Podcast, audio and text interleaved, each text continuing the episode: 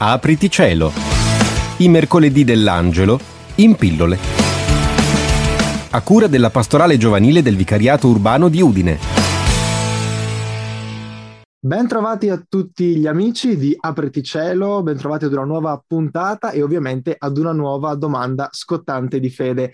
Anche oggi non siamo in presenza, anche se abbiamo sempre il nostro bello sfondo alle spalle per chi ci segue nostre, nei nostri video sui canali social dei mercoledì dell'Angelo e oggi abbiamo un ospite davvero particolare, collegata con noi dalla Turchia addirittura. Si tratta di Suor Miriam Oyarzo che viene dal Cile, ha studiato per 15 anni a Roma e adesso, come dicevo, si trova in Turchia, quindi veramente una suora cosmopolita. Intanto ben trovata. Buongiorno, pace bene a tutti, grazie questo, per questo collegamento, sono molto contenta di essere con voi. Sor Miriam fa parte della congregazione fran- delle suore francescane missionarie del Sacro Cuore. Dicevo un po' prima tutte le varie peregrinazioni della, della, tua vita consacrata e eh, con Suor Miriam cercheremo di rispondere ad una domanda davvero difficile, eh, che è qual è il ruolo della donna nella Chiesa di oggi? E allora io partirei da questo chiedendo a Suor Miriam un po' di raccontare anche il suo percorso, la sua vita in tre continenti diversi e partirei da questo, cioè che cosa significa essere essere una donna consacrata in Latino America, in Europa e nel, nell'Oriente musulmano, diciamo, perché immagino che ci siano tre visioni, tre interpretazioni diverse del ruolo della donna consacrata. Qual è la tua esperienza in proposito, Sor Miriam? Ecco, la mia esperienza, è, come hai detto tu, mh, ho avuto questa grande fortuna di, di, fare questo pellegrinaggio grazie alla mia missionarietà che mi ha consegnato la mia vocazione. Quindi vanno pari passo questa, questa crescita umana e religiosa vissuta in tre continenti diversi. No? Mi sono formata, sono cresciuta eh, in Cile, quindi eh, in una chiesa cilena, in una chiesa latinoamericana in cui ovviamente mh, sono uscita dal Cile a 22 anni per andare in Italia, no? Cioè per venire in Italia perché voi siete di là. eh, ma mh, la mia esperienza di donna in, in, Cile è anche vissuta e vista oggi dal mio essere oggi con, con, le, con le, mie esperienze. No? Lì sono nata, sono cresciuta, mi hanno dato gli strumenti in una chiesa che oggi purtroppo sta soffrendo, la chiesa in Cile soffre. Quindi il ruolo della donna magari non l'ho vissuto perché ero molto giovane, però oggi tendo a vedere questo eh, non, eh, un ruolo non tanto specifico. No? Lo vedo anche con le esperienze che le mie sorelle condividono, stando in Cile e anche in generale in Latino America. No? Bisogna fare molta strada, quando mi viene da dire, secondo quello che io vedo, molta strada in Cile, in Latino America soprattutto, ma piano piano si sta riscoprendo eh, il volto femminile della Chiesa latinoamericana, grazie a un Papa latinoamericano che abbiamo, grazie a tante provocazioni della Chiesa. Poi ho fatto un salto verso l'Europa. E lì giovane sono arrivata in Italia, ho fatto tutta la mia formazione sia umana, accademica, ma soprattutto eh, nella mia vocazione, nella mia congregazione e ho avuto modo di vivere eh, l'esperienza di una chiesa locale molto ricca con le sue difficoltà certamente, eh, con le sue mh, mondi talmente diversi, però mi- nel mio piccolo e nella mia esperienza, essendo francescana, ho vissuto esperienze molto con l'ambito della famiglia francescana. Quindi la mia esperienza lì è stata proprio di complementarietà cioè la, la, donna, soprattutto la donna consacrata, viene vissuta, viene accolta, nella mia esperienza, come un, un, pezzo veramente che va a complementare un altro. In tutte le mie esperienze con diversi sacerdoti e anche con diverse comunità cristiane, ho fatto questo passo. Eh, un grande contributo, un grande spazio, non privo però di incomprensione, come tutto, come in tutto nella vita, no? Però io dico che la mia esperienza in Italia, il mio passo in Italia è stata una palestra, è stato un grande noviziato per maturare a livello umano e anche a livello cristiano, per poi arrivare qui. Qui non sono vista come una consacrata, come magari sono stata vista anche in Latino America e anche in Italia, no? nelle mie esperienze di vocazione religiosa. Quindi ero la suora, diciamo così.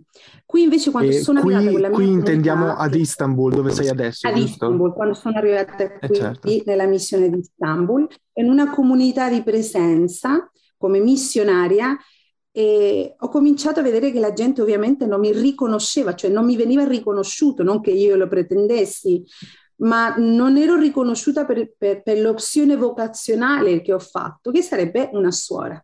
Tanta gente si avvicinava e si avvicina tutt'oggi e ci chiede ma cosa siete voi? Che cosa siete? Quindi questo a noi, cioè in particolare a me, ha fatto proprio eh, interrogarmi, ma, ma veramente chi sono? Essere riconosciuta prima innanzitutto come cristiana, poi ovviamente come donna, cioè sono una donna cristiana.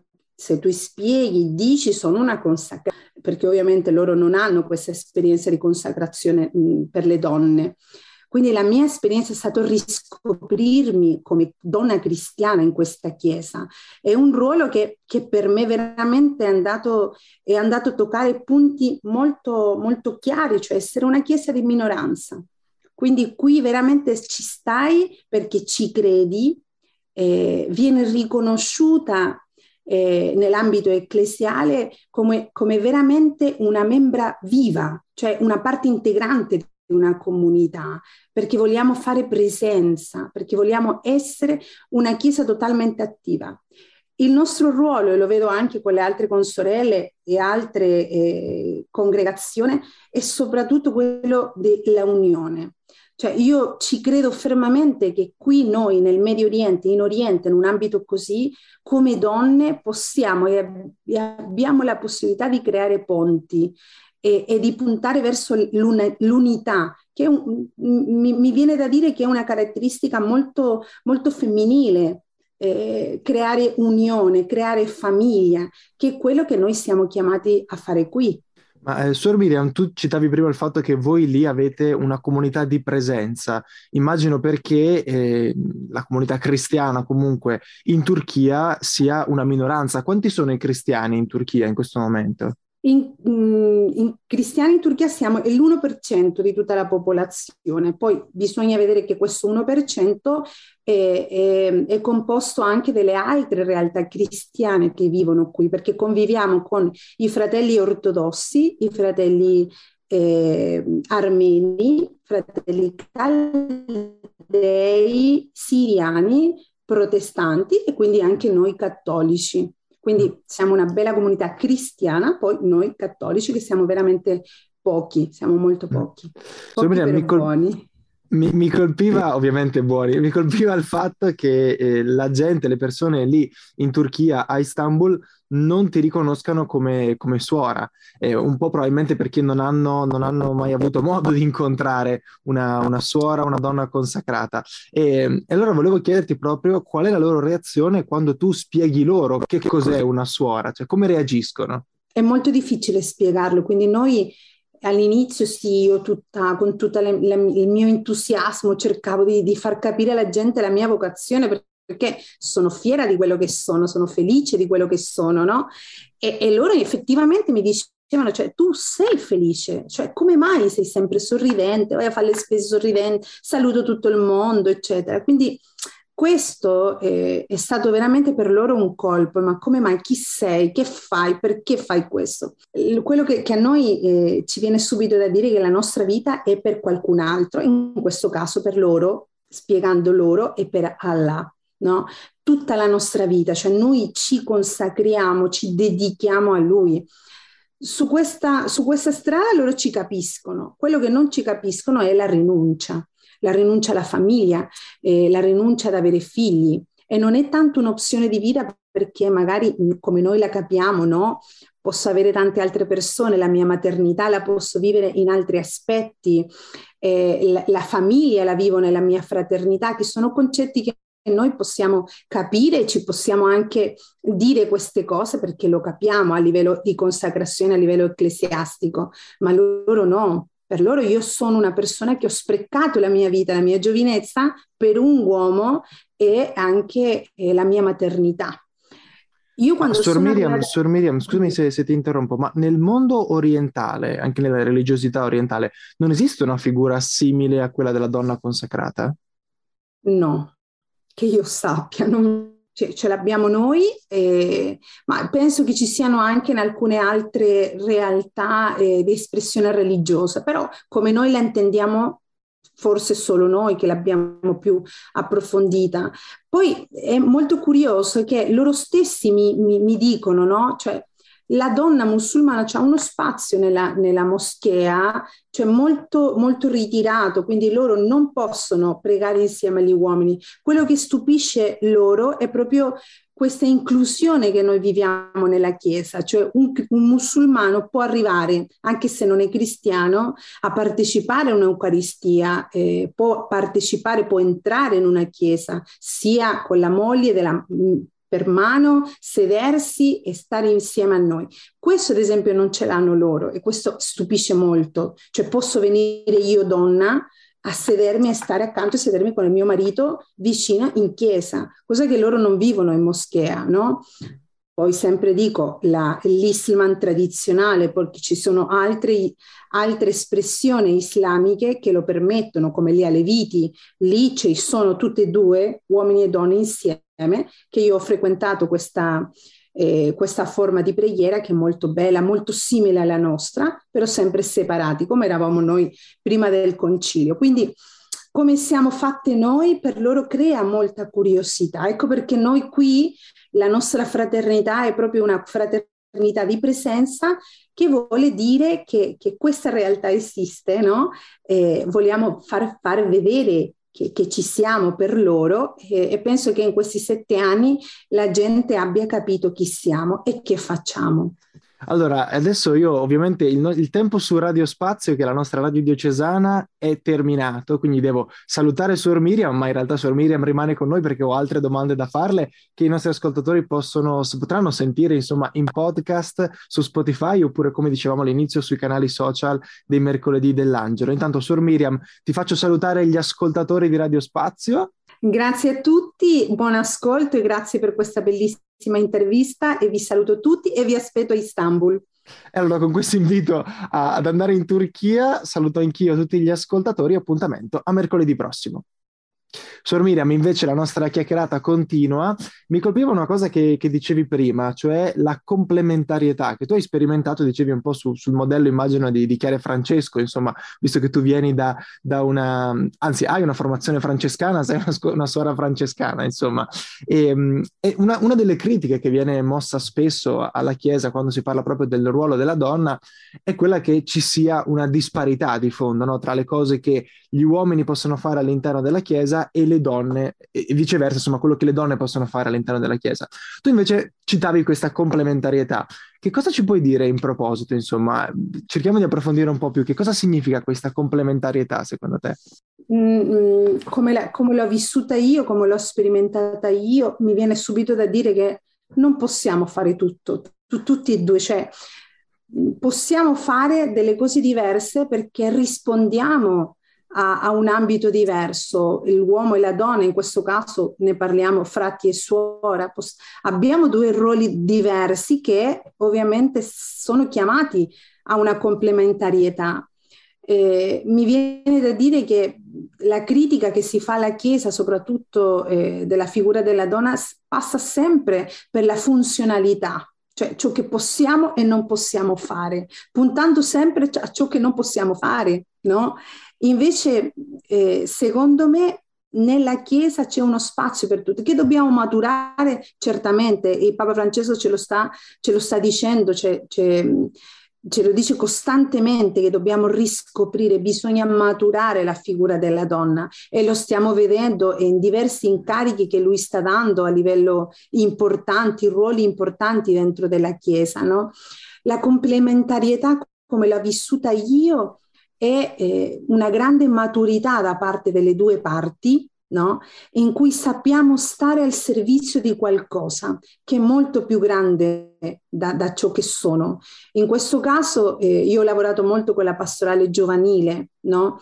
il ruolo materno che ho sperimentato, il ruolo di, di accompagnatrice, il, il ruolo di ascoltare, che sono caratteristiche che magari mi vengono molto più spontanee che al sacerdote, che non vuol dire che non ce l'abbia, assolutamente no, ma eh, tu puoi fare questo e io vengo e ti vengo incontro in ciò che tu non puoi fare. Questa è l'esperienza che io ho fatto, ma io capisco perfettamente se guardiamo nell'ambito della figura della donna nella Chiesa, nell'ambito di, della funzionalità, cioè di ciò che non facciamo, ovviamente si creeranno sempre eh, de, dei problemi, ci creeranno sempre problemi questi, mm, questi meccanismi di mentalità. No? Io qui in Istanbul lavoro ancora con i frati minori eh, che si dedicano al dialogo interreligioso.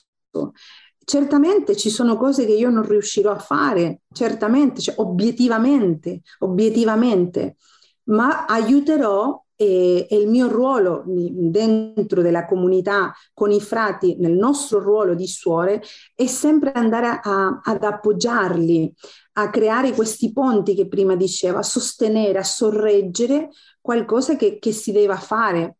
Ovviamente poi mh, in quello che sono chiamata a fare, eh, sempre dirò di sì, sempre dirò eccoci qua. Sì, mi colpiva questa tua, questa tua spiegazione legata proprio al criterio di funzionalità che noi spesso utilizziamo per, per giudicare un po'.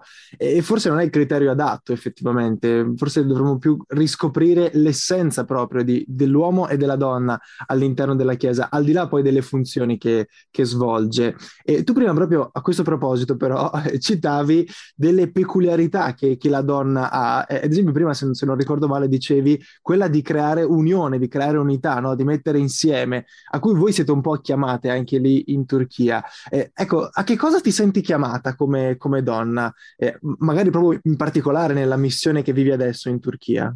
Quando sono arrivata qui, eh, sette anni fa, ragionavo con i criteri eh, che mi ha donato la mia esperienza in Italia, cioè scuola, sono stata nella scuola, sono stata nella parrocchia eh, con i gruppi di adolescenti, con i gruppi eh, giovani. Sono arrivata qui e non c'avevo niente, perché mi viene molto più spontaneo dire qui non abbiamo ciò, ciò che non abbiamo, ciò che facciamo. Qui non, non c'è una, una, un'attività parrocchiale come noi intendiamo o come io l'ho vissuta da Roma. Quindi quando sono arrivata qui mi sono crollati tutte queste funzioni che facevo no? e quindi mi sono riscoperta eh, una donna francescana, una missionaria francescana, eh, ma mi, mi, mi soffermo su questo, una donna, quindi con tutte le, perché venivo vista come donna quindi mh, a curare molto di più eh, il mio stare insieme agli uomini. No? E, e questo è una, è una, cosa che magari prima non, non, non, non, ci avevo mai riflettuto perché ero sempre la suora. Qui invece sono la donna in mezzo a una società. Quindi curare quegli aspetti eh, per me è stato scoprire un altro mondo. Mi è stato detto quando sono arrivata qui eh, riscoprire il mio lato materno, e, e questo l'ho fatto. Io lavoro eh, lavoriamo insieme ai frati nella pastorale carceraria, quindi visitiamo eh, un carcere qui a Istanbul e quindi abbiamo anche un progetto di accompagnamento. Quindi questo mi ha permesso eh, di accompagnare queste persone con una maternità diversa che non avevo scoperto eh, nel, nei miei servizi missionari passati. Quindi io penso e sento, ecco, che sono chiamata oggi ad essere una donna consacrata qui per creare proprio questo ponte, questa unione, per sorreggere. Eh, un po' come è la Chiesa stessa, no? Eh, madre, la Chiesa è femminile, cioè è una madre e, ehm, e, questo, ad esempio, vedere a Istanbul che passa tanta gente, perché le nostre chiese sono composte soprattutto da gente straniera, perché abbiamo poche conversioni, e, e quindi che questa gente venga con diverse esperienze, arriva a una chiesa che è uguale per tutte, per tutti e che accoglie tutti, è questo quello che io mi sento chiamata oggi, a, a essere una donna accogliente, che vive fino in fondo la sua maternità, che f- vive fino in fondo eh, l'essere accogliente. Infatti la nostra comunità si incarica di questo, noi abbiamo una comunità di accoglienza di presenza. Quindi mi viene proprio da dire in questo momento che la mia vocazione di consacrata è chiamata proprio a questo, è chiamata ad accogliere oggi in un contesto totalmente diverso, in un contesto molto eh, precario, perché qui siamo sempre che succederà o, o, o no, eh, e quindi ad accogliere. Ecco, la mia maternità la sto riscoprendo. È molto bello questo, questo, che ci stai raccontando adesso e tra l'altro mi colpiva anche appunto il contesto di cui un po' ci raccontavi prima, no? Questa, eh, prima ci facevi riferimento al fatto che ad esempio uomo e donna nelle moschee islamiche eh, non possano entrare insieme, c'è il ruolo della donna, insomma, nella società islamica è molto dibattuto al giorno d'oggi, anche da noi qui in Occidente, insomma. E, e, proprio volevo ritornare su questo tema anche, cioè proprio su come la donna islamica vede te eh, donna consacrata. Se hai avuto delle esperienze in merito, se c'è stata magari qualche, qualche conversione, qualche donna islamica che, che, voi conoscete che poi è diventata donna consacrata cristiana, insomma, sarebbe interessante se ci fosse qualcosa del genere. Non ho avuto ancora questo miracolo, ma i cammini del Signore sono talmente grandi che può accadere questo sicuramente. Eh, il Signore guarda i cuori. Eh, la mia esperienza con le donne islamiche è sempre di molta complicità di molta complicità, un po' per il mio carattere. Io ho un carattere molto aperto e quindi sono molto curiosa eh, e quindi mi piace molto entrare eh, ne, nel loro mondo, senza che loro magari si sentano eh, che devono comprendere me, ma io faccio il primo passo verso di loro. Quindi questa cosa di, di libertà nei confronti loro eh, loro spiazza un pochino, no? Di dire ma mh, abbiamo questa idea magari che, che le donne del, nella Chiesa siano eh, un po' più chiuse eh, o, o, magari non così aperte. Invece, essendo Istanbul, la nostra consacrazione è molto più capita e in aperta, no? Cioè noi sempre stiamo uscendo e incontrando le persone.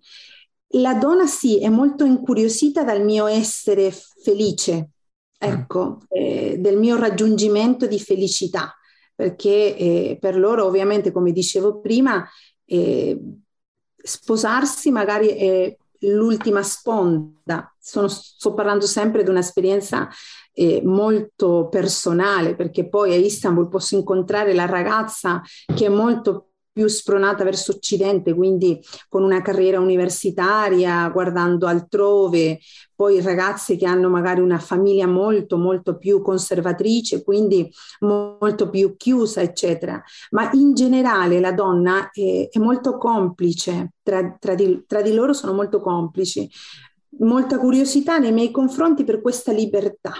Ecco, eh, mi, mi viene da dire anche eh, scusa se ti interrompo, è, è, paradossale questa cosa, cioè nel senso che noi in Occidente molto spesso guardiamo le suore come chi ha scelto una vita, come dire, di privazione, no? Invece il fatto che lì siate viste come le persone veramente libere è, fa davvero, è, è davvero paradossale, insomma, è un cambio di prospettiva interessante. Scusami se ti, se ti ho interrotto. No, no, hai ragione, hai ragione, perché eh, parte dal fatto che la nostra libertà e viene intesa come con tante esperienze che abbiamo fatto, siamo, sì, non lo so se è brutto da dire, però siamo un po' padroni della nostra vita, consacrate al Signore, date tutte al Signore per una vita, per tutto, ma alla fine siamo noi a, a costruire questa consacrazione, no? Ecco, stupisce molto che io sono dal Cile, che vivo in Turchia, quindi i tuoi genitori, i tuoi fratelli li hai lasciati, come hai fatto,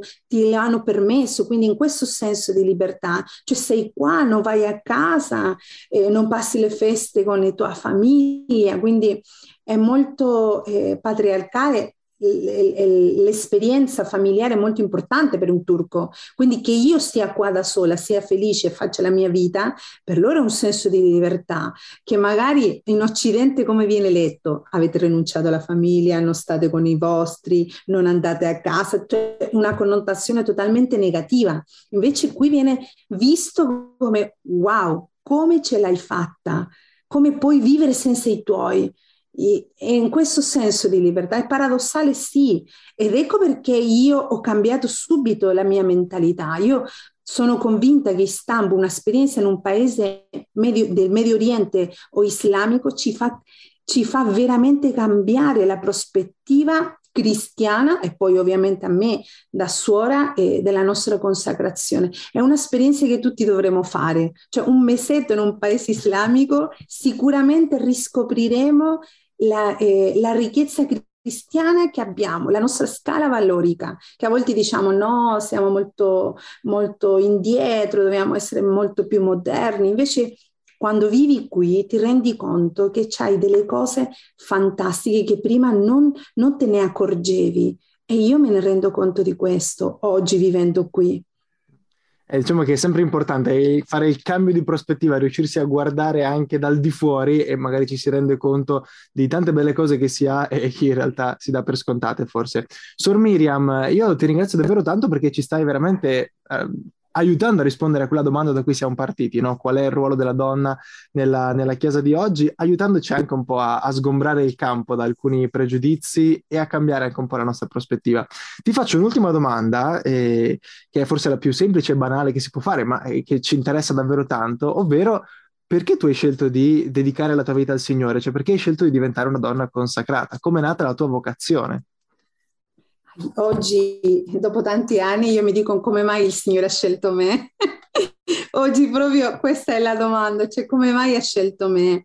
Nei miei sogni di giovinezza era proprio questo amore. Io ho cercato, sono, sono tuttora una ricercatrice dell'amore, sono tuttora e quindi quello che mi ha, ha mosso fin dall'inizio, fin da giovane, è questa costante ricerca dell'amore, eh, di sentirmi veramente amata, e poi dove l'ho scoperto? L'ho ricercato un po' dappertutto, devo dire. Eh? E poi alla fine mi sono resa conto, eh, aiutata ovviamente dai miei genitori e anche da un bel discernimento, quindi questo chiama tutti i giovani, cioè da soli non possiamo mai mai mh, capire nulla, ma sempre mettiamoci nelle mani di persone che ci possono accompagnare e che sono molto più sagge da noi sicuramente. Quindi io mi sono fatta accompagnare per riscoprire dove, dove era il mio posto, no? eh, dove potevo eh, piantare, cioè avere delle radici profonde.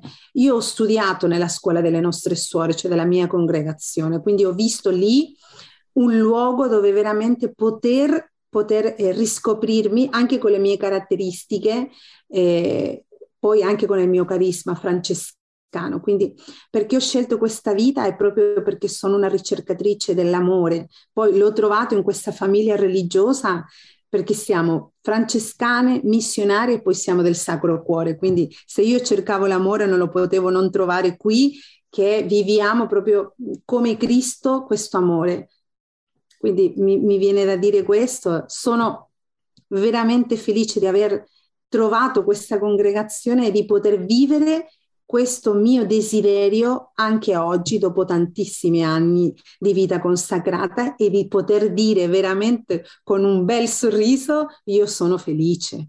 Eh, credo che questa sia la testimonianza più bella, insomma, eh, la felicità che, che, che, si prova. Grazie mille, Sor Miriam, per averci raccontato la tua storia di vita, la tua felicità, per averla condivisa con noi e per aver cercato di rispondere insieme a noi, insomma, a questa domanda così difficile. Grazie mille per essere stata con noi, Sor Miriam.